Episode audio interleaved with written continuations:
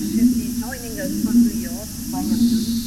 And of course, then the floor will be open to questions from journalists. We also have with us today Omar Baddour, WMO coordinator of the report, who will also be taking questions relating to the report and the science behind it.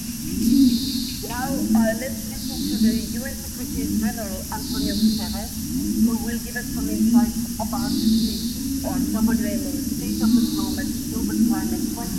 2021 report.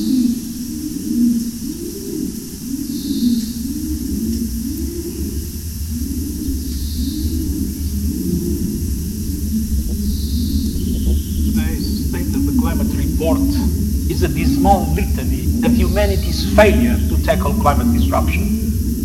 Sea level rise, ocean heat, greenhouse gas concentrations, and ocean acidification set alarming new records in 2021.